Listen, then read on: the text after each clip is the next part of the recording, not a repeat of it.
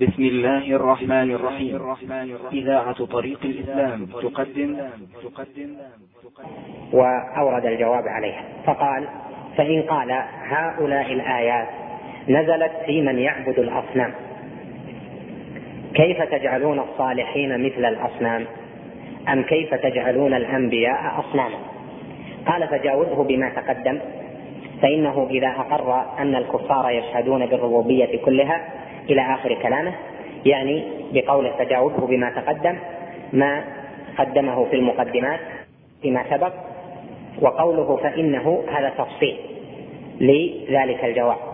قال إذا أقر أن الكفار يشهدون بالربوبية كلها لله فأول إبطال لقولهم أن أن يقام عليه حال الكفار مع الربوبية. والله جل وعلا بين لنا أن أفراد الربوبية كان الكفار أفراد توحيد الربوبية كان الكفار يقرون بها. فلما كان الكفار مقرين بتوحيد الربوبية كان شركهم جاهيا من جهة توحيد الإلهية. قد بين ذلك جل وعلا في آيات كثيرة كقوله جل وعلا ولئن سألتهم من خلق السماوات والأرض ليقولن خلقهن العزيز العليم وكقوله ولئن سألتهم من خلق السماوات والأرض ليقولن الله. وكقوله قل من نزل من السماء ماء الآية. وكقوله قل من يرزقكم من السماء والأرض. أم من يملك السمع والأبصار. الآيات. وكقوله في الآيات التي في أول الجزء في النمل. والآيات ذكرناها وهي كثيرة في بيان إقرار المشركين بالربوبية. إذا كان كذلك وأقر بهذا فإن جزءا من شبهته قد زال. حتى يعلم أن شرك مشرك العرب لم يكن من جهة اعتقادهم أن هذه الأصنام تخلق أو قادرة على الاختراع أو لها نصيب في الملك. فإذا كان كذلك نقول هم من هذه الجهة. أرادوا من الأصنام هذه الشفاعة كما قال جل وعلا والذين اتخذوا من دونه أولياء ما نعبدهم إلا ليقربونا إلى الله زلفى. وكقوله جل وعلا هؤلاء شفعاؤنا عند الله. وكقوله جل وعلا أجعل الآلهة إلها واحدة إن هذا لشيء عجاب. فإذا المشركون لهم اعتقاد في إلهية هذه الأصنام ويرون أنهم إنما يتقربون إليها لأجل التوسط لأجل الشفاعة فهذا برهان ثاني فالبرهان الأول على هذه الشبهة حال المشركين مع إقرار الربوبية. والبرهان الثاني على في الرد على هذه الشبهة بيان أنهم مع الأصنام ما قصدوا إلا التوسط والشفاعة لأن الله جل وعلا بين لنا أنهم لا يعتقدون في الأصنام أنها تخلق وترزق وتأتي بالمطر وتسير الرياح إلى آخر ذلك بل إنما قصدوا منها الشفاعة واتخاذ الأصنام وسائل. البرهان الثالث ما ذكره الشيخ بعد ذلك بقوله ولكن إذا أراد أن يفرق بين فعلهم وفعله بما ذكره فاذكر له أن الكفار منهم من يدعو الأصنام ومنهم من يدعو الأولياء. كما أسلفنا أن عبادة المشركين بغير الله كانت متجهة إلى أربعة أنواع. ذكرناها لكم فيما سلف وتلخيصها أنهم عبدوا الأصنام المصورة وعبدوا الملائكة وعبدوا الأنبياء والأولياء وعبدوا الأشجار الأنبياء والأولياء والملائكة وعبدوا الأشجار والأحجار يعني اعتقدوا فيها وعبدوها. فهذه جملة الأنواع. ويدخل في الأشجار والأحجار عبادة الشمس والقمر والكواكب لأن لها نصيبا من كونها أحجارا. ويدخل في عبادة في النوع الثاني أصناف ويدخل في النوع الأول أصناف إلى آخره. فإذا لم تكن عبادة العرب منصبة على نوع واحد. إذا أراد الدليل فنقول له من جهة أن العرب وغير العرب من المشركين والكفار عبدوا أنبياء وعبدوا صالحين فالآيات في هذا كثيرة. كقوله جل وعلا ما المسيح ابن مريم ما المسيح ابن مريم وأمه ما المسيح ابن مريم إلا رسول قد خلت من قبله الرسل وأمه صديقة كان يأكلان الطعام. وكقوله جل وعلا ويوم يحشرهم جميعا ثم يقول للملائكة أهؤلاء إياكم كانوا يعبدون؟ قالوا سبحانك أنت ولينا من دونه. وكقوله جل وعلا أولئك الذين يدعون يبتغون إلى ربهم الوسيلة أيهم أقرب. وكقوله جل وعلا وإذ قال الله يا عيسى ابن مريم أأنت قلت للناس اتخذوني وأمي إلهين من دون الله؟ وكقوله جل وعلا أفرأيتم اللات والعزى ومناة الثالثة الأخرى؟ على القراءة اللات والعزى. ورجل وهو رجل صالح كان يلت السويق. فمات فعكفوا على قبره إلى آخر ذلك. إذا فنجمع لهم الآيات التي هي صريحة في أن الصالحين عبدوا. ثم الدرجة الثانية من هذا البرهان الثالث أن نقول في القرآن أيضا بين جل وعلا أن الذين عبدهم المشركون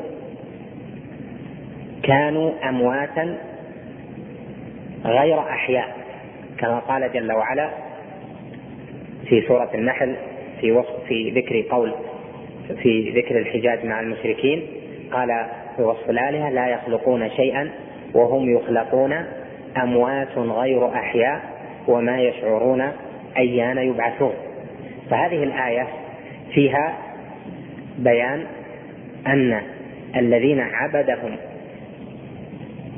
المشركون والكفار من العرب كانوا لا يخلقون شيئا وهم يخلقون وأنهم أموات غير أحياء. ومعنى قوله أموات غير أحياء أنهم الآن ليسوا على وصف الحياة بل هم على وصف الموت. وهذا يعني أنهم كانوا قبل هذا الوصف أحياء لأن الذي يوصف بأنه ميت هو من كان حيا. قال جل وعلا هنا أموات غير أحياء. ثم أكد ذلك بقوله وما يشعرون أيان يبعثون. يعني ما يشعرون متى يبعث والذي يبعث هو الميت الذي يوصف بأنه كان حيا فمات.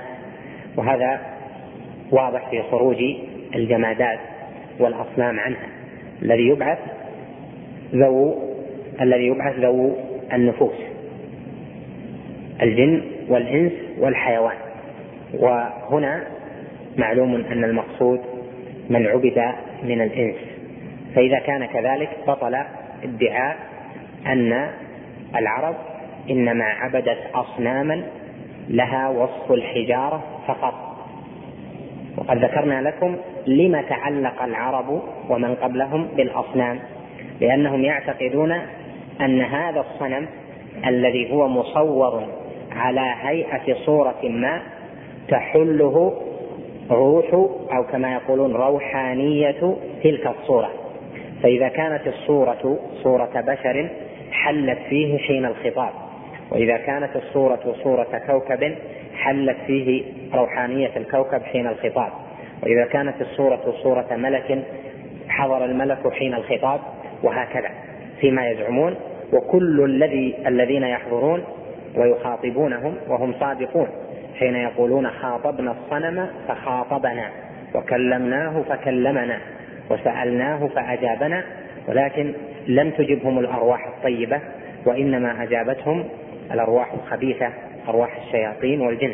ولهذا قال جل وعلا في آية سبع بل كانوا ويوم يحشرون جميعا ثم يقول الملائكة هؤلاء إياكم كانوا يعبدون. قالوا سبحانك أنت ولينا من دونهم. بل كانوا يعبدون الجن. أكثرهم بهم مؤمنون. يعني أن الحقيقة أن الذي خاطبهم وأوقعهم في هذا إنما هم شياطين الجن. وقد قال جل وعلا ألم أعهد إليكم يا بني آدم ألا تعبدوا الشيطان إنه لكم عدو مبين وأن اعبدوني هذا صراط مستقيم ولقد أضل منكم جبلا كثيرا أفلم تكونوا تعقلون. وكان إضلال الشيطان ليس من جهة الشهوات فحسب بل هو في أعظم إضلال وهو في عبادة غير الله جل وعلا. إذا جواب هذه الشبهة ترتب على ثلاث أنواع من من البراهين. مرتبة الأول كما ذكرنا في أن عبادة المشركين كانت في أن إقرار المشركين بالربوبية على وجه التفصيل وتسوق الآيات.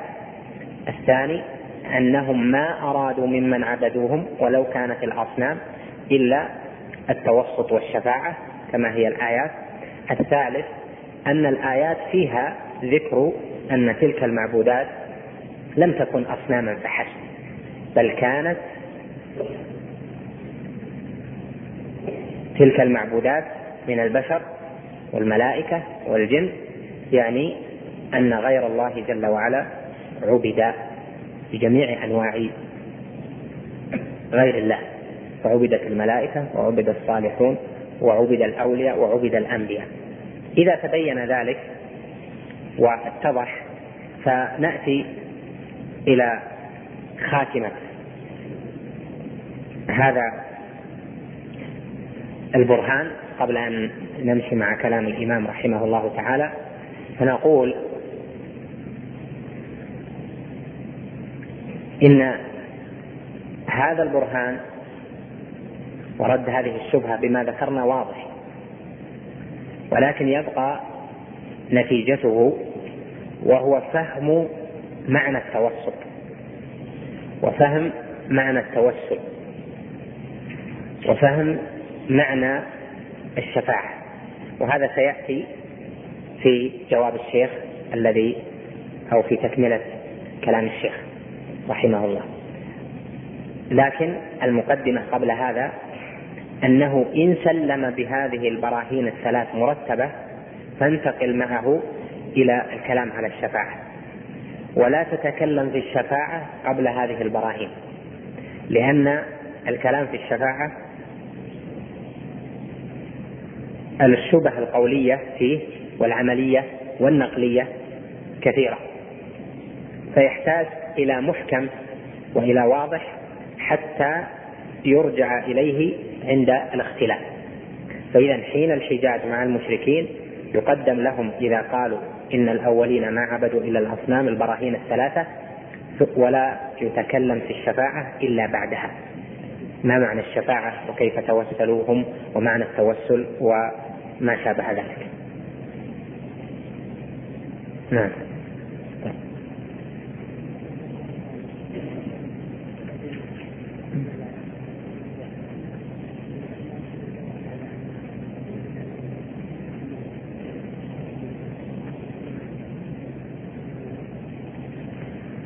الفرق إيش؟ لا هو تنوير تنوير إنه الرد هو يسأل يقول ما الفرق بين درجتي البرهان الثالث؟ قلنا الأول الآيات الدرجة الأولى في البرهان الثالث الآيات التي فيها ذكر عبادة الأنبياء والصالحين صراحة والدرجة الثانية منه كالاستحضار بأن قال لا. هذا ليس بصحيح إنما عبدوا الأصنام. عبدوا أصنام هؤلاء. ما عبدوهم؟ مباشرة. فيقال له الله جل وعلا بين أن الذين دعاهم المشركون أموات غير أحياء وما يشعرون أيان يبعثون. والآيات في أول الأحقاف أيضا واضحة. في الدلالة على هذا. فإذا الدرجة الثانية من البرهان لتبين أنهم ما عبدوا صور الصالحين أصنام فقط وإنما عبدوا من كان حيا فمات ومن لا يشعر متى يبعث. واضح؟ واضح لك؟ نعم كمل. عبادة الأنفس. نعم إيه. الملائكة والأولياء والأنفس يعني عبادة الأنفس كلها واحد نعم. فإن قال الكفار يريدون منهم وأنا أشهد أن الله هو النافع الضار المدبر لا أريد إلا منه والصالحون ليس لهم من الأمر شيء ولكن أقصد أقصدهم أرجو من الله شفاعتهم. فالجواب أن هذا قول الكفار سواء بسواء فاقرأ عليه قوله تعالى والذين اتخذوا من دونه أولياء ما نعبدهم إلا ليقربونا إلى الله زلفى. وقوله تعالى ويقولون هؤلاء شفعاؤنا عند الله. طيب. هذا هذه الشبهة أنهم ما قصدوا إلا الشفاعة تحتاج إلى شيء من التقرير. فإن المشركين وأشباه المشركين والمدافعين عن المشركين يقولون إن الأسباب جعلها الله جل وعلا منتجة لمسبباتها. فجعل الأكسية سببا في دفع الحرب في دفع البرد وجعل القلم سببا للكتابة. وجعل الطعام سببا لدفع الجوع وجعل الشراب والماء سببا لدفع الظمأ إلى آخر ذلك. وجعل بيتك سببا وجعل العصا التي تحملها سببا وجعل كذا وكذا سببا. قالوا فكيف يعقل أن تكون هذه الأسباب نافعة والأولي الأنبياء والأولياء والصالحون بعد الموت لا ينفعون. فلا شك أنهم أعظم قدرا وسببيتهم أعظم من هذه الأشياء. فكيف يقال أن الطعام ينفع والنبي صلى الله عليه وسلم لا ينفع؟ كما يقولون. وكيف يقال أن الأكسية تنفع والنبي صلى الله عليه وسلم بعد مماته لا ينفع؟ أو الصالح أو الأولياء أو الصالح لا تنفع. فيدخلون لك في تقرير الشفاعة والتوسل من جهة الأسباب والارتباط بالمسببات. وجواب هذا يكون بمعرفة حال المشركين. فإن المشركين حين أشركوا ما أرادوا إلا أن يتخذوا هذه الأسباب مسببات. حينما توجهوا إلى عيسى عليه السلام وإلى أمه وإلى اللات وإلى اللات وإلى الصالحين وإلى القبور. لم توجهوا؟ هل يعتقدون فيها الاستقلالية؟ إنما اعتقدوها أسبابا. فإذا شبهة السببية هي مقدمة شبهة الشفاعة. فإنهم يقررون السببية حتى يصلوا منها إلى أنه لا بأس أن تتشفع برسول الله صلى الله عليه وسلم. أو تتشفع بالأولياء والصالحين. فإذا فهمك لعبادة المشركين يقضي على هذه الشبهة من أساسها وتستطيع بفهمك لعبادة المشركين أن ترد على من أتى بهذا بهذه الشبهة التي هي مقدمة للقول بالشفاعة. الأسباب كما هو معلوم في الشرع نوعان. أسباب مأذون بها وأسباب محرمة. فليس كل سبب جائز في الشرع أن يتعاطى. وكون النبي صلى الله عليه وسلم سببا بعد موته أو كون الصالحين أسبابا بعد موتهم هذا عند الجدال والبرهان نقول هذا احتمال. احتمال أن يكونوا أسبابا واحتمال أن لا يكونوا أسبابا. لأن الصبر والتقسيم ومقتضى الجدل الصحيح يقضي أن نقسم لأنهم احتمال أن يكونوا كذلك واحتمال أن لا يكونوا كذلك. فننظر في حال الأولين. نقول الله جل وعلا بين لنا أن أرواح الشهداء عنده في مقام عظيم. وأنه لا يجوز لنا أن نقول إن الشهيد ميت. كما قال جل وعلا ولا تقولوا لمن يقتل في سبيل الله أموات بل أحياء عند ربهم يرزقون. بل أحياء ولكن لا تشعرون. وقال جل وعلا في آية آل عمران ولا تحسبن الذين قتلوا في سبيل الله أمواتا بل أحياء عند ربهم يرزقون فرحين بما آتاهم الله من فضله. وأولهم شهداء بدر وشهداء أحد وهم كثير. وفي زمن النبي صلى الله عليه وسلم من السنة الثانية إلى وفاته عليه الصلاة والسلام ننظر في هذا السبب. هل كان شيء من النبي عليه الصلاة والسلام أو فيما تنزل من القرآن. وجهنا إلى الانتفاع بهذا السبب على فرض أنه سبب نافع. فهذا باليقين لا يقول أحد إن ثمة آية أو حديث أو سلوك للصحابة بأنهم توجهوا إلى أرواح الشهداء وهم أحياء بنص القرآن للانتفاع بهذا السبب.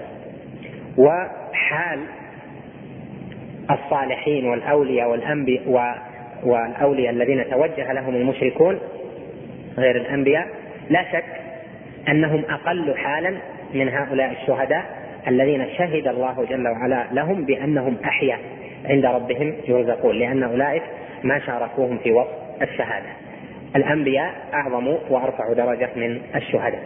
فإذا كان كذلك صار هذا إجماعا قطعيا في زمن النبوة وهو أعلى أنواع الإجماع صار هذا إجماعا قطعيا في زمن النبوة أن هذا السبب ولو فرض أنه ينفع فإنهم تركوه قصدا ولم ينزل فيه شيء. فدل على أنه سبب غير نافع وأنه سبب غير مأذون به. هذا من جهة. والدرجة الثانية أنه بعد وفاة النبي عليه الصلاة والسلام وكون كونه عليه الصلاة والسلام في الرفيق الأعلى أو مع الرفيق الأعلى واضحا كان هذا عند الصحابة. ومع ذلك لم يتوجه الصحابة ولا التابعون قطعا إلى روح النبي عليه الصلاة والسلام يطلبون منها أو يجعلونها سببا. فهذا إجماع ثاني توالت عليه أعصر.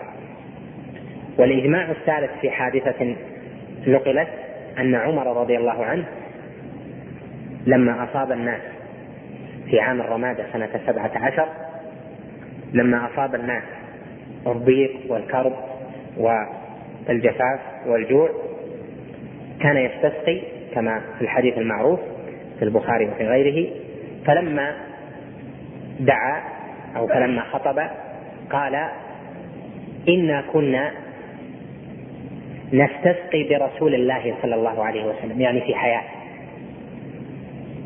والآن نستسقي بعم رسول الله صلى الله عليه وسلم.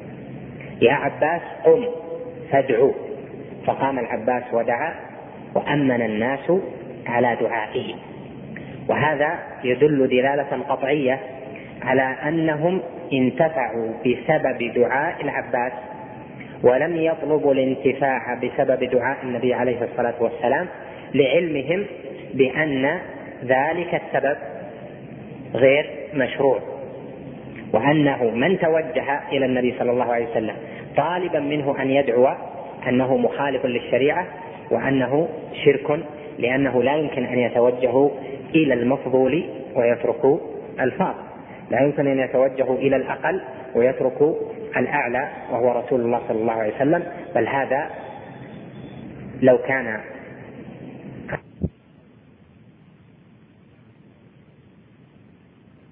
لغير المصطفى صلى الله عليه وسلم. وهم في حياته كانوا يستغيثون به فيما يقدر عليه. ويستشفعون به فيما يقدر عليه عليه الصلاة والسلام إلى آخر ذلك. وهذا إجماع ثالث لأن الحديث صحيح فيه. إذا تقرر هذا فنقول هذا كله على فرض أن السبب نافع ولكنه لم يؤذن بالسبب. فقد تكون الخمر نافعة لكن لم يؤذن بها. والله جل وعلا قال في الخمر والميسر فيهما إثم كبير ومنافع للناس ومع ذلك حرمها. وقال عليه الصلاة والسلام تداووا عباد الله ولا تتداووا بحرام وقال إن شفاء أمتي إن الله لم يجعل شفاء أمتي فيما حرم عليها حديث في أبي داود وفي غيره. إذا تبين ذلك فنقول إذا على فرض أن هذا السبب ينفع فإنه سبب محرم غير مأذون به في الشرع لتلك الأنواع الثلاثة من الإجماعات. ثم ننتقل إلى درجة ثانية من الحجاج معهم فنقول في الحقيقة هذا السبب غير نافع في الدنيا. وهو ما تعلقوا به من جهة الشفاعة أيضا. نقول تقرر أنه سب أن هذا السبب غير مأذون به وأنه مردود في الشريعة لأنه شرك المشركين. نقول الدرجة الثانية نقول هذا السبب في الحقيقة غير نافع. لما؟ نقول للآتي. أولا أن الله جل وعلا بين أن روح عيسى عليه السلام وروح أمه لا تنفعهم ولا تضرهم بنص القرآن. فقال جل وعلا ما المسيح ابن مريم إلا رسول قد خلت من قبله الرسل وأمه صديقة كانا يأكلان الطعام. انظر كيف نبين لهم الآيات ثم انظر أنا يؤفكون. قل أتعبدون يعني عيسى وأمه قل أتعبدون من دون الله ما لا يملك لكم ضرا ولا نفعا والله هو السميع العليم. فإذا في هاتين الآيتين من سورة المائدة والتي ساقها الشيخ رحمه الله. في الأولى بيان التوجه إلى أرواح الأنبياء والصالحين لأن عيسى عليه السلام من أولي العزم من الرسل ولأن أمه من عباد الله الصالحين ومن القانتات. فتوجهوا إلى روح نبي وإلى روح أمة صالحة وأم نبي وأم أحد أولي العزم من الرسل. بين جل وعلا أن توجههم لتلك الأرواح تعلق بسبب غير نافع. ما الدليل؟ قال قل أتعبدون من دون الله ما لا يملك لكم ضرا ولا نفعا. وهذا يدل على أن هذا السبب غير نافع. وقال جل وعلا في الآية الأخرى في سورة الجن قل إني في وصف النبي عليه الصلاة والسلام وفي الأمر له بأن يقول قل إني لا أملك لكم ضرا ولا رشدا. بين جل وعلا أن محمدا عليه الصلاة والسلام لا يملك لهم ضرا ولا رشدا إلا فيما جعله الله جل وعلا سببا نافعا في حياته وهو أعظم عليه عليه الصلاة والسلام أعظم سبب نفع الناس وأعظم الأسباب النافعة في حياته حيث هداهم إلى الإيمان وأنقذهم من الضلالة إلى الهدى ومن وأخرجهم من الظلمات إلى النور. وبعد وفاته عليه الصلاة والسلام السبب هذا الذي هو سبب الهداية وما أقدره الله عليه في الدنيا أصبح باطلا لأنه جل وعلا بين أن الأنبياء والصالحين لا يملكون ضرا ولا نفعا لمن عبدوه. وقد قال جل وعلا في أول سورة الفرقان تبارك الذي نزل الفرقان على عبده ليكون للعالمين نذيرا الذي له ملك السماوات والأرض ولم يتخذ ولدا ولم يكن له شريك في الملك وخلق كل شيء فقدره تقديرا واتخذوا من دونه آلهة. اربطها بمن اتخذ ولدا لمن اعتقد أن لله جل وعلا ولدا. قال واتخذوا من دونه آلهة لا يخلقون لا يخلقون شيئا وهم يخلقون ولا يملكون لأنفسهم ضرا ولا نفعا ولا يملكون موتا ولا حياة ولا نشورا. إذا فهذه كلها تبين أن هذه الأسباب غير نافعة وإنما هي نافعة في حياتها أو يوم القيامة تنفع لأن الله جل وعلا جعلها أسبابا نافعة في هذين النوعين من الحياة.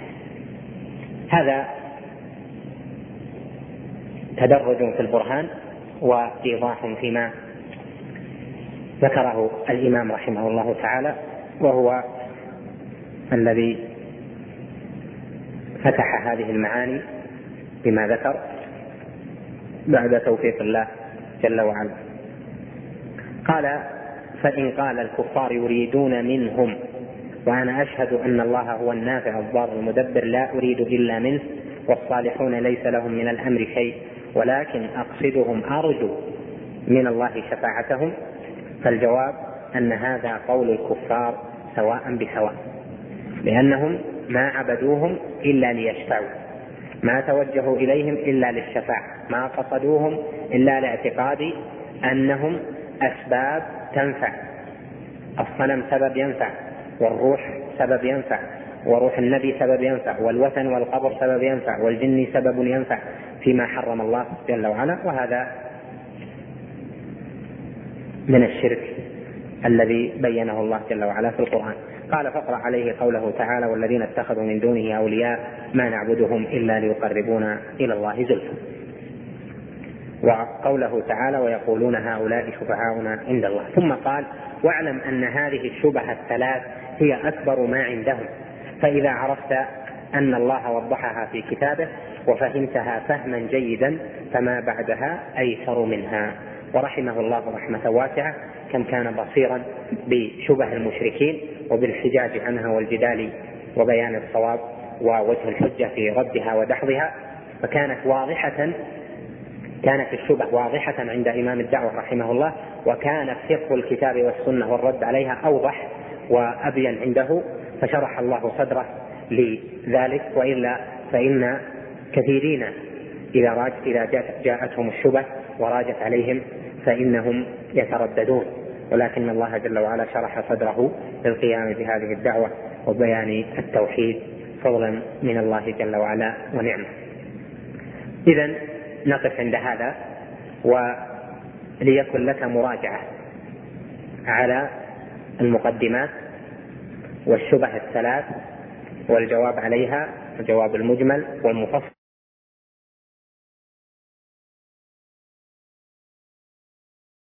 تفصيل ما ذكرنا وفهمه فهما جيدا ينبني عليه ما سيأتي من ذكر الشبه والجواب عليها. أسأل الله جل وعلا أن يرحم إمام الدعوة وأن يرفعه في عليين وأن يجعله مع الأنبياء والصديقين والصالحين والشهداء. وحسن أولئك رفيقا. اللهم اجزهم عنا أحسن الجزاء على ما أوضحوا وبينوا وجاهدوا في الله حق الجهاد. وصلى الله وسلم وبارك على نبينا محمد. لله رب العالمين والصلاة والسلام على نبينا محمد وعلى آله وصحبه أجمعين. أما بعد قال المؤلف رحمه الله تعالى فإن قال أنا لا أعبد إلا الله وهذا الالتجاء إلى الصالحين ودعاؤهم ليس بعبادة فقل له أنت تقر أن الله افترض عليك إخلاص العبادة وهو حقه عليك. فإذا قال نعم فقل له بين لي هذا الذي فرضه الله عليك وهو إخلاص العبادة لله وحده وهو حقه عليك. فإنه لا يعرف العبادة ولا أنواعها فبينها له بقولك قال الله تعالى ادعوا ربكم تضرعا وخفية فإذا أعلمته بهذا فقل له هل علمت هذا عبادة لله؟ فلا بد أن يقول نعم والدعاء مخ العبادة فقل له إذا أقررت أنها عبادة لله ودعوت الله أنه عبادة. فإذا إذا أقررت أنه عبادة لله ودعوت الله ليلا ونهارا خوفا وطمعا ثم دعوت في تلك الحاجة نبيا أو غيره هل أشركت في عبادة الله غيره؟ فلا بد أن يقول نعم. فقل له إذا علمت بقول الله تعالى فصل لربك وانحر وأطعت الله ونحرت له. هل هذا عبادة؟ فلا بد أن يقول نعم. فقل له فإن نحرت لمخلوق نبي أو جني أو غيرهما هل أشركت في هذه العبادة غير الله؟ فلا بد أن يقر ويقول نعم. وقل له أيضا المشركون الذين نزل فيهم القرآن هل كانوا يعبدون الملائكة والصالحين واللات وغير ذلك؟ فلا بد أن يقول نعم. فقل له وهل كانت عبادتهم إياهم إلا في الدعاء والذبح والالتجاء ونحو ذلك؟ وإلا فهم مقرون أنهم عبيده وتحت قهره وأن الله هو الذي يدبر الأمر. ولكن دعوهم والتجأوا إليهم للجاه والشفاعة. وهذا ظاهر جدا. نعم. اقرأ الثاني. نعم. قال المؤلف رحمه الله تعالى فإن قال أنا لا أعبد إلا الله وهذا الالتجاء إلى الصالحين ودعاءهم ليس ليس بعبادة فقل له أنت تقر أن الله فرض عليك إخلاص العبادة لله وهو حقه عليك. فإذا قال نعم فقل له بين لي هذا الذي فرض الله عليك وهو إخلاص العبادة لله وهو حقه عليك. فإن كان لا يعرف العبادة ولا أنواعها فبينها له بقولك قال الله تعالى ادعوا ربكم تضرعا وخفية. فإذا علمته بهذا فقل له أقررت أن الله أن هذا عبادة فلا بد أن يقول نعم والدعاء مخ العبادة.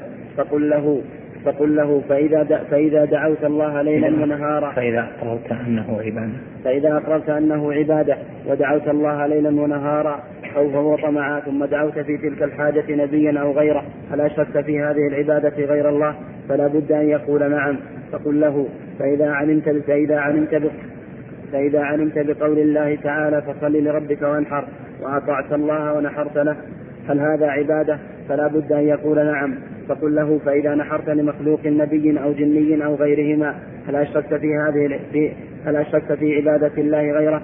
فلا بد أن يقر ويقول نعم وقل له أيضا المشركون الذين نزل فيهم القرآن هل كانوا يعبدون الأنبياء هل كانوا يعبدون الأم... هل كانوا يعبدون الملائكة والصالحين واللات وغير وغير ذلك؟ فلا بد أن يقول نعم. وقل له هل كانت عبادتهم إياهم إلا في الدعاء والذبح والالتجاء ونحو ذلك؟ وإلا فإنهم مقرون أنهم عبيده وتحت قهره وأن الله هو الذي يدبر الأمر. وأن الله هو الذي يدبر الأمر وأنهم ما دعوهم والتجوا إليهم إلا للجاه والشفاعة وهذا ظاهر جدا. أحسن. بسم الله الرحمن الرحيم. الحمد لله والصلاة والسلام على رسول الله وعلى آله وصحبه ومن اهتدى بهداه. نشهد أن لا إله إلا الله وأن محمدا عبده ورسوله. صلى الله وسلم وبارك عليه. وعلى الآل والصحب أجمعين وعنا معهم بعفوك ورحمتك يا أرحم الراحمين. اللهم نسألك علما نافعا وعملا صالحا خالصا. اللهم نعوذ بك أن نضل أو نضل أو نزل أو نزل أو نجهل أو يجهل علينا. اللهم اجعل قلوبنا خاشعة لك وعيون وعيوننا دامعة لك. اللهم وهيئ لنا من أمرنا رشدا. نعوذ بك من فتنة المحيا ومن فتنة الممات ومن فتنة المسيح الدجال ومن فتنة القبر. وهذه صلة للكلام على ما قرره إمام هذه الدعوة رحمه الله تعالى في كشف شبهات المشركين. فإن المشركين لهم شبهات متنوعة. قد مر معنا أعظم شبهاتهم وأكثرها تفصيلا. ثم يأتي الآن من شبهاتهم ما انتشر فيهم لكنه عن طريق المكابرة والجهل.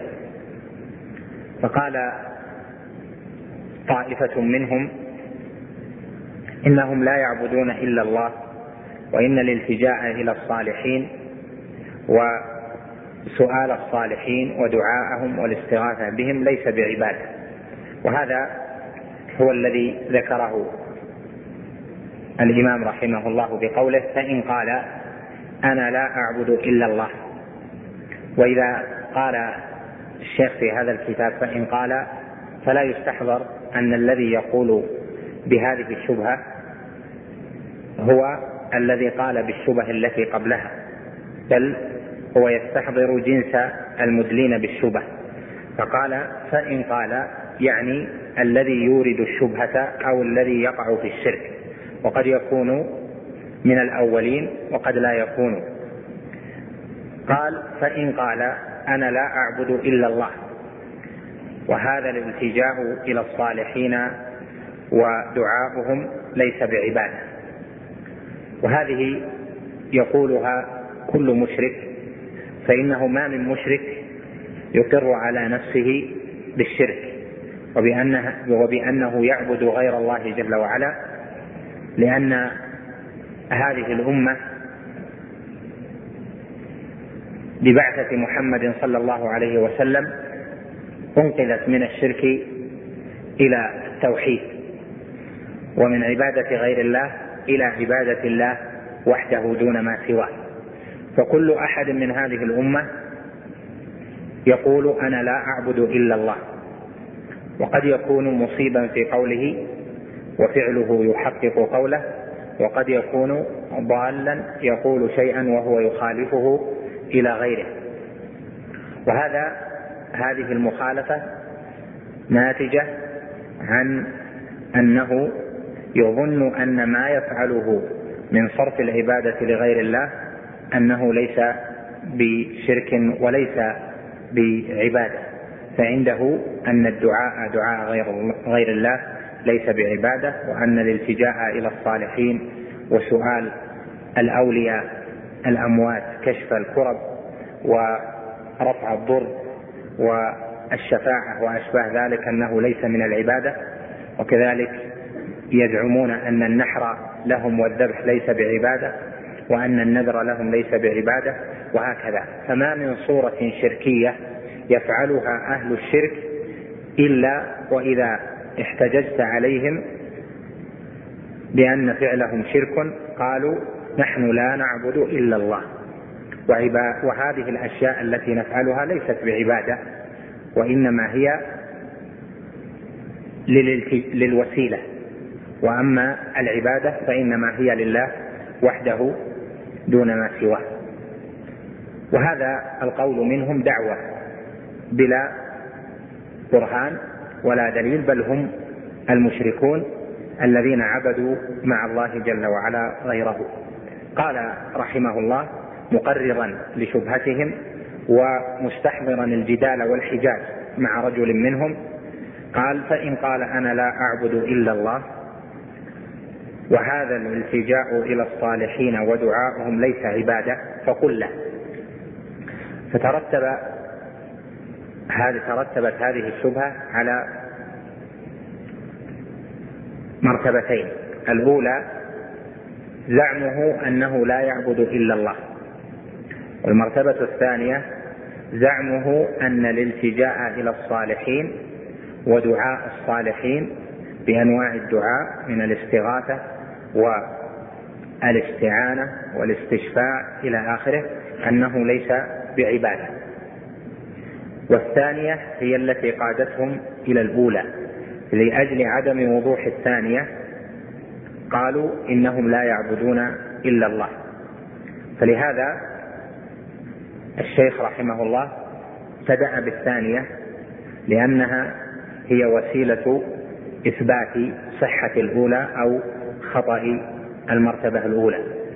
قال فقل له أنت تقر أن الله فرض عليك إخلاص العبادة وهو حقه عليك. فتسأله وتقول له هل تقر بأن الله فرض عليك إخلاص العبادة وأن العبادة حق الله عليك لأن الله أمر بها في القرآن؟ في قوله مخلصين له الدين. فادعوا الله مخلصين له الدين. ولو كره الكافرون. وفي قوله جل وعلا في سورة الزمر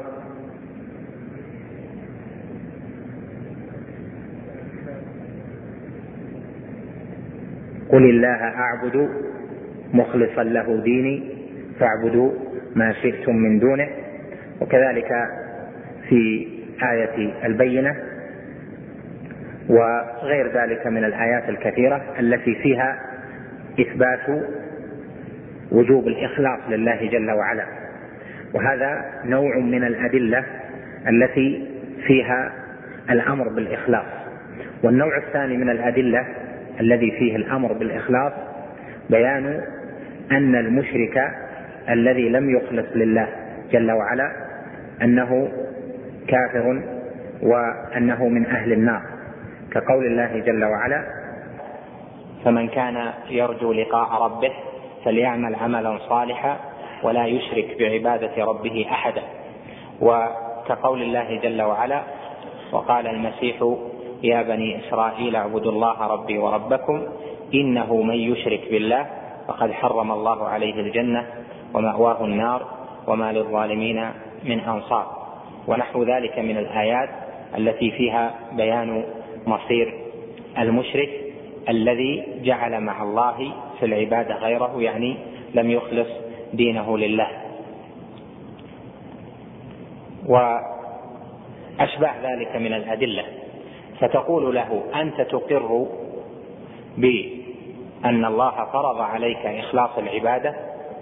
وهو حق الله عليك فكل مؤمن أو كل منتسب للقبلة يقول نعم أنا مقر بأن الله جل وعلا فرض علينا الإخلاص إخلاص العبادة وأن إخلاص العبادة حق الله علينا. قال الشيخ فإذا قال نعم فقل له بين لي الذي فرض عليك وهو إخلاص العبادة لله وحده. تسأله عن بيان هذا الذي يقر أن الله فرض عليه. وكثير بل الأكثر من المشركين جهال. لا يعلمون معنى العبادة ولا يعلمون معنى الإخلاص ولا يعلمون معنى الذي فرض الله جل وعلا عليه. ولهذا فإذا سألته عن هذه فإنه لن يجيب. بل سيقول لا اعرف معنى العبادة أو لا أعرف جواب هذا. بل إخلاص العبادة لله أن أصلي لله وأزكي لله وأشبه ذلك. فإنه يجعل الإخلاص في بعض الصور. لهذا قال الشيخ رحمه الله فإن كان لا يعرف العبادة ولا أنواعها فبينها له. بقولك إلى آخره. فإن كان لا يعرف العبادة ولا أنواعها فبينها له. وهذا خلوص منه في الحجاج إلى تعليم الجاهل. فإن المحتج على الخصم لا يسوغ أن ينزله دائما منزلة المعاند أو أن يجعله معاندا فيغلظ له في القول ويغلظ له في الحجة لأنه ربما نفر من ذلك وانتصر لنفسه وترك سماع الحجة. فإنك تستدرجه حتى يقر بأنه جاهل. فإذا أقر بأنه جاهل لا يعرف معنى العبادة ولا يعرف معنى الإخلاص ولا يعرف معنى الدعاء وأشباه ذلك فإنك تبين له ذلك حتى تقوم الحجة على أفراد واضحة في قلبه وفي عقله وذهنه. لهذا هذا الحوار الذي ذكره إمام الدعوة فيه فائدة عظيمة ذكرتها لك الآن وهي أنه من أقوى وأنفع وسائل الحجاج أن تنزل من أمامك منزلة الجاهل حتى تنقلب معه إلى معلم غير مناظر لأن المعلم دائما أعلى من المتعلم. أعلى من جهة الحجة وأعلى من جهة قبول المتعلم لما يقول. فإن المقابل لك إذا أحس أن عندك علما ليس عنده فإنه سيصير إلى الاستفادة منك. وهذا يثير كثيرا من النفوس في قبول الحق إذا علم أنه جاهل بما أوجب الله جل وعلا عليه وهو يدعي شيئا يجهله. فهذه وسيلة من الوسائل العظيمة في الحجة وفي جواب الشبهة. فإذا نستفيد من هذا أننا إذا رأينا من هو مشرك بالله جل وعلا أو من جادل عن نفسه بأنه ليس بمشرك فإنه لا يحسن أن ينزل دائما منزلة المعاند الذي تقام عليه الحجة بنوع من الشدة والغلظة بل ينظر في أمره ويستدرج حتى يجعل في منزلة الجاهل وإذا كان كذلك فإنك تقيم عليه الحجة وتعلمه دين الله جل وعلا. قال فإن كان لا يعرف العبادة ولا أنواعها فبينها له. والعبادة سبق أن أوضحنا معناها في شرح ثلاثة الأصول وفي كتاب التوحيد وأن العبادة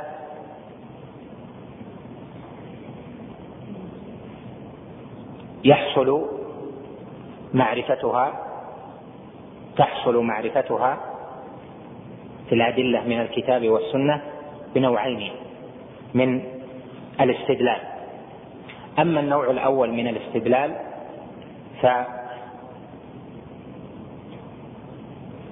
فالنصوص التي فيها الأمر بالعبادة بعبادة الله وحده دون ما سواه.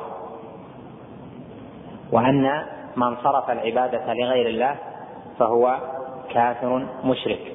كقول الله جل وعلا في الأول يا أيها الناس اعبدوا ربكم الذي خلقكم الآية في أول البقرة. ومن الثاني قول الله جل وعلا في آخر سورة المؤمنون ومن يدعو مع الله إلها آخر لا برهان له به فإنما حسابه عند ربه إنه لا يفلح الكافرون. ومن السنة قول النبي صلى الله عليه وسلم الدعاء هو العبادة فإذا بينت له هذه الأدلة بعامة فتقول له إن العبادة هي كل ما العبادة نعلم أن هذا الشيء عبادة بأن الله جل وعلا أمر به أو أمر به رسوله صلى الله عليه وسلم. فإذا كان هذا الشيء مأمورا به علمنا أنه عبادة لأن الله جل وعلا لم يأمرنا إلا للتعبد. فصح أن هذا الذي أمرنا به أمر إيجاب فإنه عبادة وكذلك أمر استحباب. فتقول له أمرنا الله جل وعلا بإخلاص الدين له فإذا إخلاص الدين لله عبادة. أمرنا الله جل وعلا بخوفه فالخوف عبادة. أمرنا الله جل وعلا برجائه فالرجاء عبادة. أمرنا الله بالصلاة فالصلاة عبادة. أمرنا الله بالزكاة فالزكاة عبادة. أمرنا الله بالنحر فالنحر عبادة. أمرنا الله بكذا وكذا فهذه عبادات. هذا النوع الأول من الاستدلال. والنوع الثاني ما جاء في كل مسألة من تلك المسائل التي عددناها من العبادة لأن الله أمرنا بها ما جاء في كل مسألة من دليل خاص. يثبت وجوب اختصاص الله جل وعلا بهذا النوع من العبادة. فإذا الدليل الأول دليل عام تقول إن هذا قد أمر الله به هذا الشيء قد أمر الله به فهو عبادة والله جل وعلا أمرنا أن نعبده دون ما سواه وأخبرنا أن من عبد غيره فإنه مشرك كافر. والنوع الثاني من الأدلة والاستدلال ما كان في كل مسألة بحسبها. فنقول مثلا أمر الله جل وعلا بإفراده بالعبادة بقوله إياك نعبد فقدم المفعول على الفعل والفاعل ليفيد الاختصاص. اختصاص العبادة به وقصر العبادة عليه وحده دون ما سواه. وقال وإياك نستعين فقدم المفعول على الفعل نستعين والفاعل ليدلنا على أن الاستعانة في العبادة إنما تكون بالله جل وعلا وحده هو المختص بها. وكذلك قوله جل وعلا قل إن صلاتي ونسكي ومحياي ومماتي لله رب العالمين لا شريك له. فيها أن هذه الأشياء لله وحده مستحقة يعني الصلاة والنسك مستحقة لله دون ما سواه لا شريك له. كذلك تأتي للإنابة والتوكل فتقول قال الله جل وعلا عليه توكلت وإليه أنيب. فدل على أن التوكل عليه وحده دون ما سواه لأنه قدم الجار والمجرور على ما يتعلق به وهو الفعل فدل على اختصاص التوكل بالله جل وعلا يعني بأن التوكل يكون عليه وليس على غيره. كذلك الإنابة فإنها إليه لا إلى غيره. وهكذا في غيرها من المسائل. وكذلك الدعاء.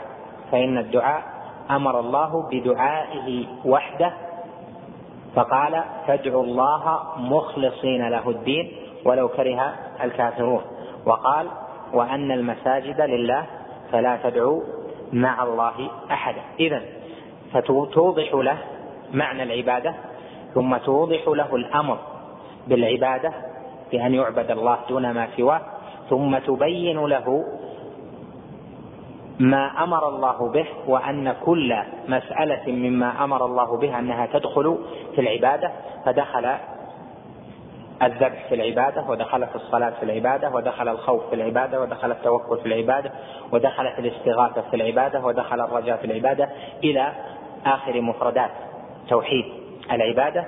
ثم بعد ذلك تقيم له الدليل الثاني أو النوع الثاني من الأدلة والاستدلال بأن الله في القرآن والنبي صلى الله عليه وسلم في السنة جعل هذه الأنواع مختصة به وحده دون ما سواه. فصار الدليل من جهتين من جهة دخولها في العبادة والله أمر بعبادته وحده دون ما سواه ومن جهة أن الله جعلها مختصة به دون ما سواه. وهذان نوعان من الأدلة يكثر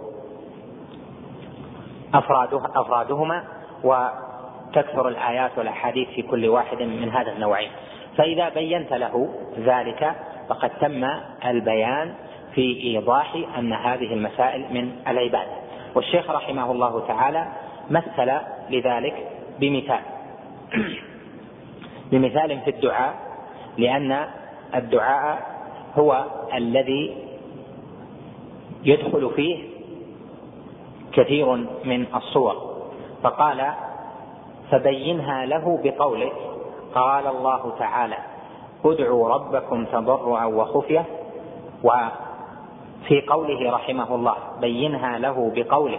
قال الله تعالى أن حجة الموحد يجب أن تكون دائما بالأدلة والا يحتج بحجج عقلية لأنه قد يكون الخصم عنده من العقليات ما ليس عند الموحد فيغلبه إما بتأصيل أو برد إلى المنطق أو ما أشبه ذلك فتضعف حجة الموحد ولكن يبين له الحجة بالأدلة ثم يوضح له وجه الاستدلال من الدليل.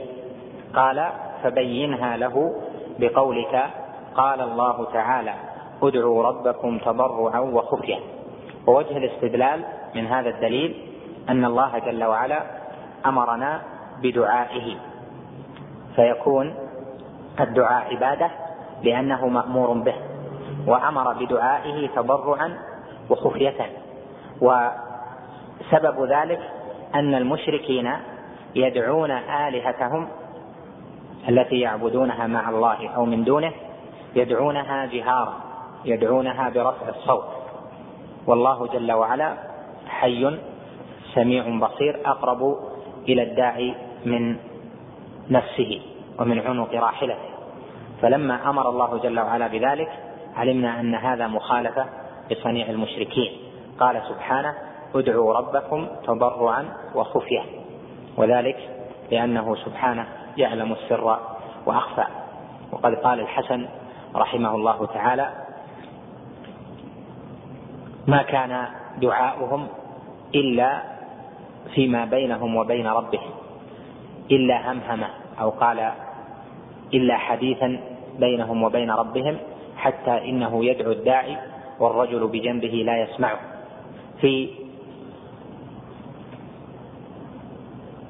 حديث له ساقه ابن جرير رحمه الله تعالى في تفسيره ونقله أيضا عنه ابن كثير وجماعة. فالتضرع والخفية صفة الداعي. فنقول له أليس الدعاء؟ دعاء الرب جل وعلا على هذه الحال. عبادة لله جل وعلا. فلا بد أن يقول نعم. والدعاء مخ العبادة. يعني أن الدعاء لب العبادة. فإن العبادة أنواع وأعظم أنواعها الدعاء. ولهذا قال عليه الصلاة والسلام الدعاء هو العبادة. تعظيما لشأن الدعاء كما قال الحج عرفة. فالدعاء مخ العبادة ومعظمها ولبها. ولهذا قال الشيخ رحمه الله فلا بد أن يقول نعم والدعاء مخ العبادة. هذا هذه جملة استطرادية. فقل له إذا أقررت أنه عبادة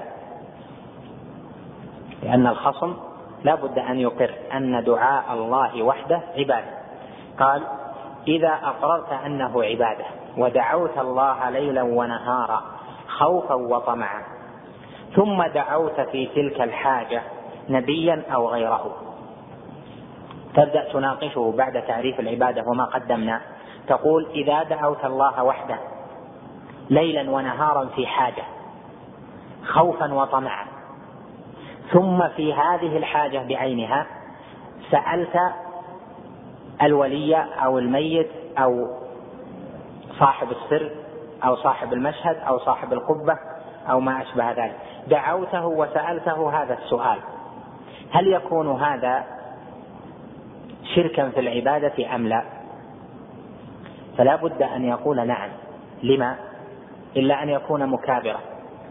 لا بد أن يقول نعم لأن عين الشيء سأله الله جل وعلا ودعا به الله وحده طمعا وخوفا ورجاء ليلا ونهارا ثم توجه به إلى غير الله في الحاجة عينها. فلا بد أن يقول نعم سألت الله الحاجة وسألت الولي الحاجة. فيقول نعم هذا شرك بالله جل وعلا. لهذا قال الشيخ رحمه الله ثم فقل له إذا أقررت أنه عبادة ودعوت الله ليلا ونهارا خوفا وطمعا ثم دعوت في تلك الحاجة نبيا أو غيره هل أشركت في عبادة الله غيره؟ فلا بد أن يقول نعم. فقل له فإذا علمت بقول الله تعالى فصل لربك وانحر. هذه صورة ثانية. الصورة الأولى في الدعاء الصورة الثانية في النحر. قال إذا علمت قول الله جل وعلا فصل لربك وانحر. يعني انحر لربك ولا تنحر لغيره. قل إن صلاتي ونسكي ومحياي ومماتي لله رب العالمين لا شريك له. قل له إذا نحرت لله وحده وذكرت اسم الله على الذبيحة ونحرت الإبل أو البقر أو ذبحت الذبائح متقربا بها إلى الله جل وعلا. هل هذا عبادة؟ فسيقول نعم. هذا من أعظم العبادات لأن الذبح في الأضاحي والنحر في الحج وأشباه ذلك هذا من أعظم العبادات لله جل وعلا. فقل له إذا نحرت لمخلوق يعني تقربت بهذا الدم لمخلوق كما فعلت بأن تقربت بدم آخر لله فتقربت بالدم لمخلوق. فما الفرق بين هذا وهذا؟ لا فرق.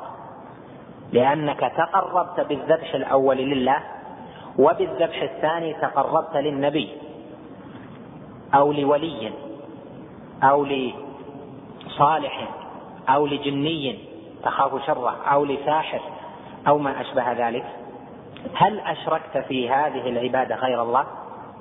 فلا بد أن أن يقر ويقول نعم لأنه لا مفر له. عين الفعل فعلته لله والفعل عينه فعلته لغير الله. فهل هذا شرك أم لا؟ فلا بد أن يقول إن هذا النوع عبادة لغير الله لأني قصدت بها غير الله. وذاك عبادة لله لأني قصدت بها الله. جل وعلا. ولا يمكن أن يقول في الصورة الثانية إن هذا ليس بعبادة ولم أقصد بها غير الله لأنه حين فعل تقربا إلى الله بالذبح أقر بأن الذبح عبادة. وحين توجه إلى غير الله بهذا الذبح وبإراقة الدم أقر بأن هذه العبادة توجه بها لغير الله. فلا بد اذا أن يقول نعم للحجة. وهذا تمام الوجه الأول من هذا الاحتجاج وهو ظاهر بين قوي في أن في أن يتدرج مع المشرك ومع هذا الذي يعبد غير الله ويدعو غير الله ويستغيث بغير الله نعوذ بالله من الخذلان أو يذبح لغير الله أو أنواع الصور الشركيه فإنه يتدرج معه في هذا حتى يقر بأن الحجة واضحة وأنه إذا فعل ذلك فقد عبد مع الله جل وعلا غيره. نسأل الله السلامة والعافية.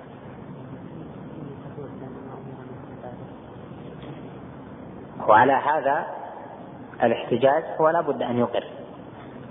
وما أمر به فهو عبادة هذا باتفاق العلماء. فإن جادلت عالما فإنك فإنه إن لم يكن مكابرا فسيضطر بأن ما أمر به عبادة. لأن الله جل وعلا لا يأمر بشيء ويكون مباح. لا بد أن يكون أن يكون عبادة. إما أن تكون عبادة واجبة أو أن تكون عبادة مستحبة. يترتب عليها الثواب. وإذا كان لا يعلم فليس بعالم فتدرجه مثل ما ذكرنا مثل ما ذكر الشيخ رحمه الله. حتى ولو كان عالما فإنك إذا ذكرت هذه الحجج مع المقدمات التي ذكرنا فإنها أبلغ ما يكون من الحجاج معه. والحظ أن الشيخ رحمه الله اختار هذا النوع من الحجاج لتجربته ولكثرة ما جادل عن المشركين. فهو أعلم رحمه الله بالحجة الأقوى وبالشب وبالشبه التي أدلى بها الخصوم وكيف تكشف هذه الشبه. هذا نوع. وأما النوع الثاني قال وقل له أيضا يعني هذا هذه الوجهة الثانية. وهذه الوجهة أيضا متجهة إلى المرتبة الثانية فيما قاله المشرك حيث قال هذا الالتجاء إلى الصالحين ودعاؤهم ليس بعبادة. فبينا له أنه عبادة بما ذكرنا أولا فإذا تكون النتيجة أنه يعبد غير الله. فيكون قوله أنا لا أعبد إلا الله قول ليس له نصيب من الصحة بل هو قول مجرد دعوى النوع الثاني قال وقل له أيضا هذا وجه آخر من الحجة. المشركون الذين نزل فيهم القرآن هل كانوا يعبدون الملائكة والصالحين واللات وغير ذلك؟ فإنه لا بد أن يقول نعم إن كان عارفا بما حصل من المشركين وإن كان غير عالم بذلك فتقيم عليه الحجة بإيضاح حال شرك المشركين بما قدمناه لك في الدروس السابقة. فإذا أقمت عليه ذلك وأوضحته فلا بد أن يقول نعم لأن القرآن أوضح ذلك تم إيضاحه. قال فقل له وهل كانت عبادتهم إياهم إلا في الدعاء والذبح والالتجاء ونحو ذلك؟ عبادتهم لآلهتهم فيما كانت إنما كانت في الدعاء كانوا يدعونهم. قال والذين اتخذوا من دونه أولياء ما نعبدهم إلا ليقربونا إلى الله زلفى يعني ما ندعوهم إلا ليقربونا إلى الله زلفى. وكانوا يذبحون لغير الله. كما في حديث ثابت بن الضحاك أن رجلا نذر أن ينحر إبلا ببوانة فسأل النبي صلى الله عليه وسلم فقال له هل كان فيها عيد من أعيادهم؟ هل كان فيها وثن من أوثانهم قال لا. قال هل كان فيها عيد من أعيادهم؟ قال لا. قال فأوفي بنذرك. فدل قوله هل كان فيها وثن من أوثانهم؟ أنهم كانوا يذبحون للأوثان. فإذا تعبد المشركين بالذبح وبالنذر وبالدعاء ونحو ذلك هذا أمر معروف. ولم يكن شركهم من جهة أنهم لا يصلون لهم فأنهم يصلون لهم أو أنهم يزكون لهم أو أنهم يحجون لها لهذه الآلهة لا. كانوا يحجون لله وكانوا يصلون لهم صلاة وكانوا يغتسلون من الجنابة وكانوا يذكرون الله ونحو ذلك مما ذكرناه في أنواع العبادات في أول هذا الشرح. إنما كان شركهم من جهة أنهم يدعون غير الله ويذبحون لغير الله ويلتجئون لغير الله ويتخذون تلك الآلهة والأولياء والأنبياء وسطاء بينهم وبين الله جل وعلا. قال وهل كانت عبادتهم إياهم إلا في الدعاء والذبح والالتجاء ونحو ذلك وإلا فهم مقرون أنهم عبيد الله تحت وتحت قهره. يعني بما قال الله جل وعلا في آيات كثيرة في إقرار المشركين بالربوبية. وأن الله هو الذي يدبر الأمر ولكن دعوهم والتجأوا إليهم بالجاه والشفاعة. وهذا ظاهر جدا. لا شك أنه ظاهر جدا وحجة واضحة مبنية على فهم حال المشركين وقد أوضحنا حالهم مفصلا في أول شرح هذا الكشف المبارك. بعدها انتقل إلى مسألة الشفاعة وهي مسألة طويلة تحتاج منا إلى درس مستقل فنرجعها إن شاء الله تعالى. نجيب عن بعض الأسئلة.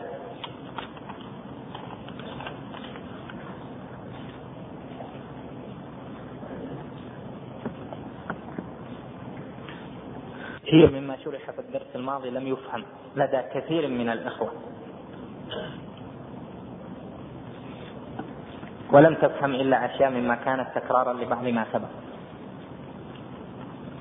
هذه مشكلة لكنها ليست مشكلتي. إنما هي مشكلة من حضر هذا الدرس دون مقدمات. لأن كشف الشبهات في الحقيقة ترددت كثيرا مثل ما تذكرون في الابتداء به. لأنه لا يصلح إلا لمن ضبط ثلاثة الوصول بشرحها وضبط كتاب التوحيد بشرحه فينتقل إلى فهم كشف الشبهات. وهذا من جهة. والجهة الأخرى أن أوائل هذا الشرح فيها كثير من المقدمات التي نحيل إليها. فمن لم يستحضر ما ذكرناه في المقدمات في أوائل هذا الشرح ربما يخفى عليه بعض المقدمات التي ينبني عليها الحجاج. وكما قال الشاعر غيري جنى وأنا المعذب فيكم فكأنني سبابة المتندم.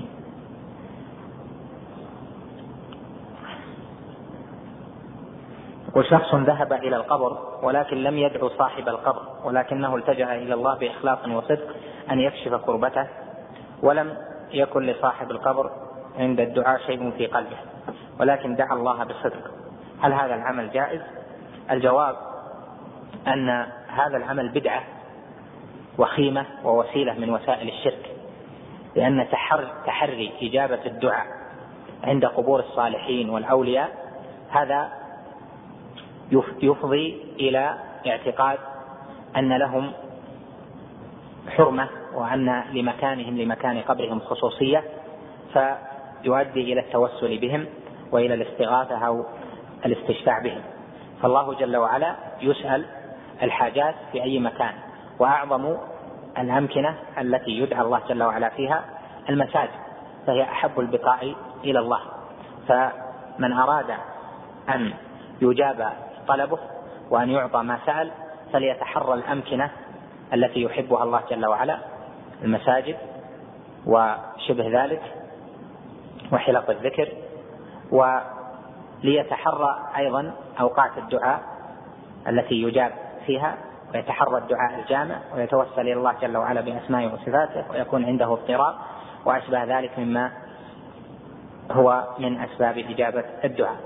أما من دعا عند قبر لنفسه دعا الله جل وعلا ولو كان مخلصا فإنه مبتدع آثم على أمر أكبر من الكبائر.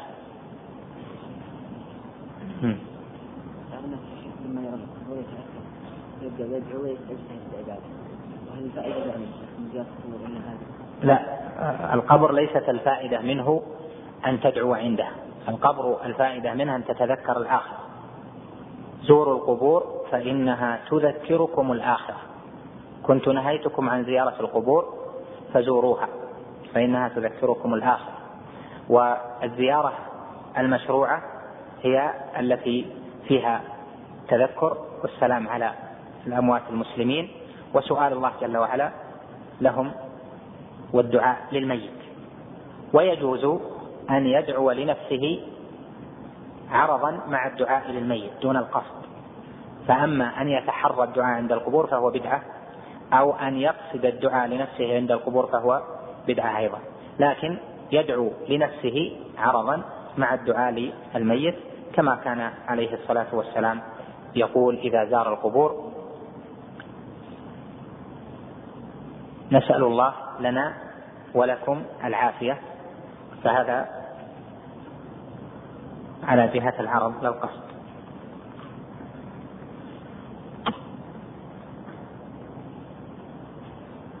قال ذكرت بأن المشرك لا يشهد على نفسه بأنه مشرك فما معنى قوله تعالى شاهدين على أنفسهم بالكفر؟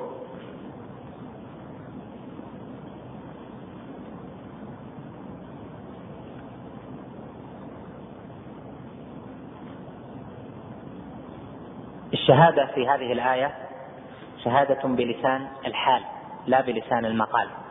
كما قال ابن كثير وغيره من المفسرين.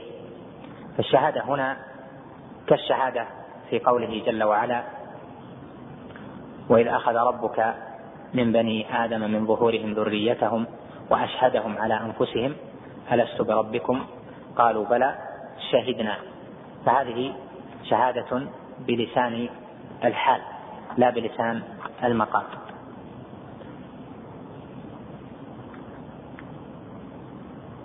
هل يجوز التوجه بالدعاء إلى الله بالتوسل بجاه محمد عليه الصلاة والسلام أو بحق الصالحين من عباد الله؟ الجواب أن التوجه أو التوسل في الدعاء بالجاه بدعة ووسيلة من وسائل الشرك فلا يجوز أن يدعو متوسلا إلى الله بجاه نبيه أو بجاه عبد صالح أو بالحرمة أو بالمكانة أو ما أشبه ذلك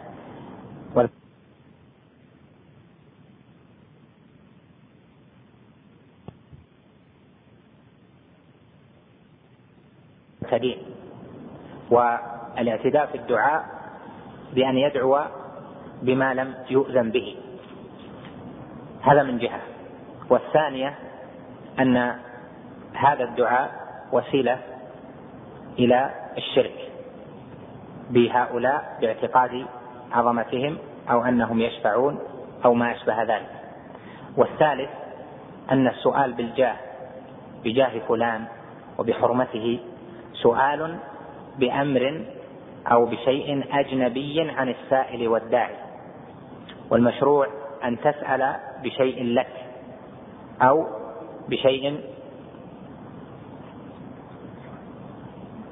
تملكه.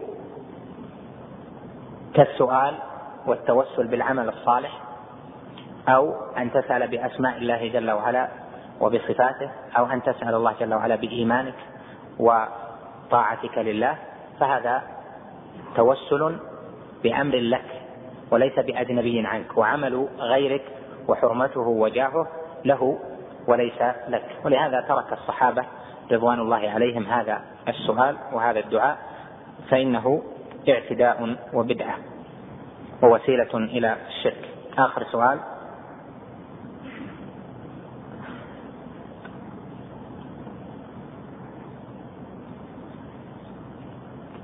سؤال غير واضح هذا الجمع بين منازعة القدر بالقدر وحديث السبعين ألف لعله يكرره في وضوح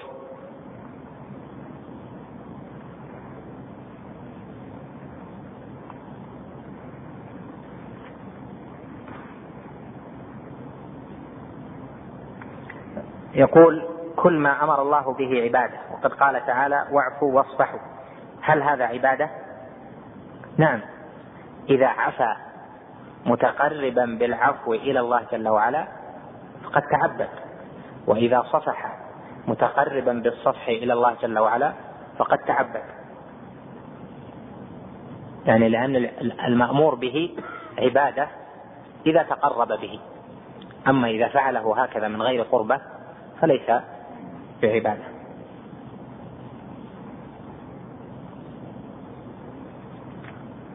ما حكم قول بعض الصحف إن الغبار الذي أتى مدينة الرياض هو بسبب دخول فصل الخريف؟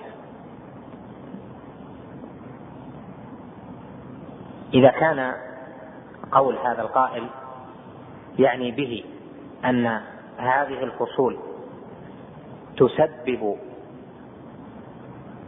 هذه المتغيرات الكونية فإن هذا لا يجوز ومحرم وهو نوع شرك بالله جل وعلا. وإذا كان يجعله زمنا وظرفا ووقتا أجرى الله جل وعلا سنته أنه يحصل في هذا الوقت هذه الأشياء. فهذا لا بأس به. فيفرق في هذا الباب ما بين الباء التي للسببية وفي التي للظرفية. فمثلا نقول في الوسم تأتي الأمطار لكن ليس معناه أنه بالوسم يأتي المطر وإنما أجرى الله سنته أنه في هذا الوقت الذي هو طلوع هذا النجم الذي هو الوسم وأشباه ذلك طلوع أنجم يكون عنها الوسم هذا ظرف ووقت يحصل فيه أنواع من سنة الله جل وعلا في كونه. إذا جاء نجم كذا جاء البرد. لكن مجيء البرد ليس بسبب النجم وإنما ظهور النجم وقت للبرد مثل ما يكون ظهور الهلال وقت لدخول الشهر وليس هو الذي أدخل الشهر وأشبه ذلك.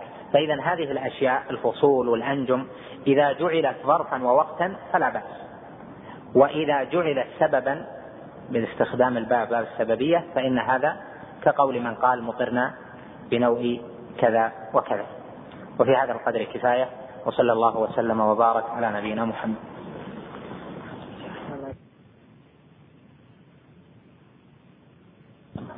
بسم الله الرحمن الرحيم. الحمد لله رب العالمين والصلاة والسلام على أشرف الأنبياء والمرسلين نبينا محمد وعلى آله وصحبه أجمعين. قال الإمام شيخ الإسلام محمد محمد بن عبد الوهاب رحمه الله تعالى كأن قال تنكر شفاعة رسول الله صلى الله عليه وسلم وتبرأ منها فقل لا أنكرها ولا أتبرأ منها بل هو صلى الله عليه وسلم الشافع المشفع وأرجو شفاعته ولكن الشفاعة كلها لله كما قال عز وجل ولله الشفاعة جميعا ولا تكون إلا من بعد إذنه كما قال عز وجل من ذا الذي يشفع عنده إلا بإذنه ولا تكون إلا ولا ولا يشفع في أحد حتى يأذن الله فيه كما قال عز وجل ولا يشفعون إلا لمن ارتضى ولا يرضى إلا لأهل التوحيد كما قال ولا يرضى إلا التوحيد كما قال عز وجل ومن يبتغي غير الإسلام دينا فلن يقبل منه. فإذا كانت الشفاعة كلها لله ولا تكون إلا من بعد إذنه ولا ولا يشفع النبي صلى الله عليه وسلم ولا غيره في أحد حتى يأذن الله فيه. ولا يأذن إلا لأهل التوحيد ولا يأذن إلا لأهل التوحيد. كانت الشفاعة تبين كانت الشفاعة تبين لك أن تبين لك أن الشفاعة كلها لله. كلها أن الشفاعة كلها. أن الشفاعة كلها لله. فأطلبها فأطلبها منه فأقول اللهم لا تحرمني شفاعته. اللهم شفعه في وأمثال ذلك. فإذا قال فإن قال يكفي نعم. بسم الله الرحمن الرحيم. فإن قال تنكر شفاعة رسول الله صلى الله عليه وسلم وتبرأ منها؟ فقل له لا أنكرها ولا أتبرأ منها. بل هو صلى الله عليه وسلم الشافع والمشفع وأرجو شفاعته لكن الشفاعة كلها لله كما قال تعالى قل لله الشفاعة جميعا ولا تكون إلا من بعد إذن الله كما قال عز وجل من ذا الذي يشفع عنده إلا بإذنه ولا يشفع ولا يشفع في أحد يشفع. إلا ولا يشفع في أحد إلا من بعد أن يأذن الله فيه كما قال عز وجل ولا يشفعون إلا لمن ارتضى وهو سبحانه لا يرضى إلا التوحيد كما قال تعالى ومن يبتغي غير الإسلام دينا فلن يقبل منه. فإذا كانت الشفاعة كلها لله ولا تكون إلا من بعد إذنه ولا يشفع النبي صلى الله عليه وسلم ولا غيره في أحد حتى يأذن الله فيه ولا يأذن الله تعالى إلا لأهل التوحيد. تبين لك أن الشفاعة كلها لله وأطلبها منه فأقول اللهم لا تحرمني شفاعته اللهم شفعه في وأمثال هذا. بسم الله الرحمن الرحيم. الحمد لله والصلاة والسلام على رسول الله وعلى آله وصحبه ومن اهتدى بهداه. اللهم نسألك علما نافعا وعملا صالحا وقلبا خاشعا اللهم نعوذ بك أن نزل أو نزل أو نضل أو نضل أو نجهل أو يجهل علينا. وقفنا عند قول الإمام المصلح المجدد رحمه الله تعالى فإن قال أتنكر شفاعة رسول الله صلى الله عليه وسلم وتبرأ منها؟ فقل لا فقل لا أنكرها ولا أتبرأ منها بل هو صلى الله عليه وسلم الشافع والمشفع وأرجو شفاعته لكن الشفاعة كلها لله.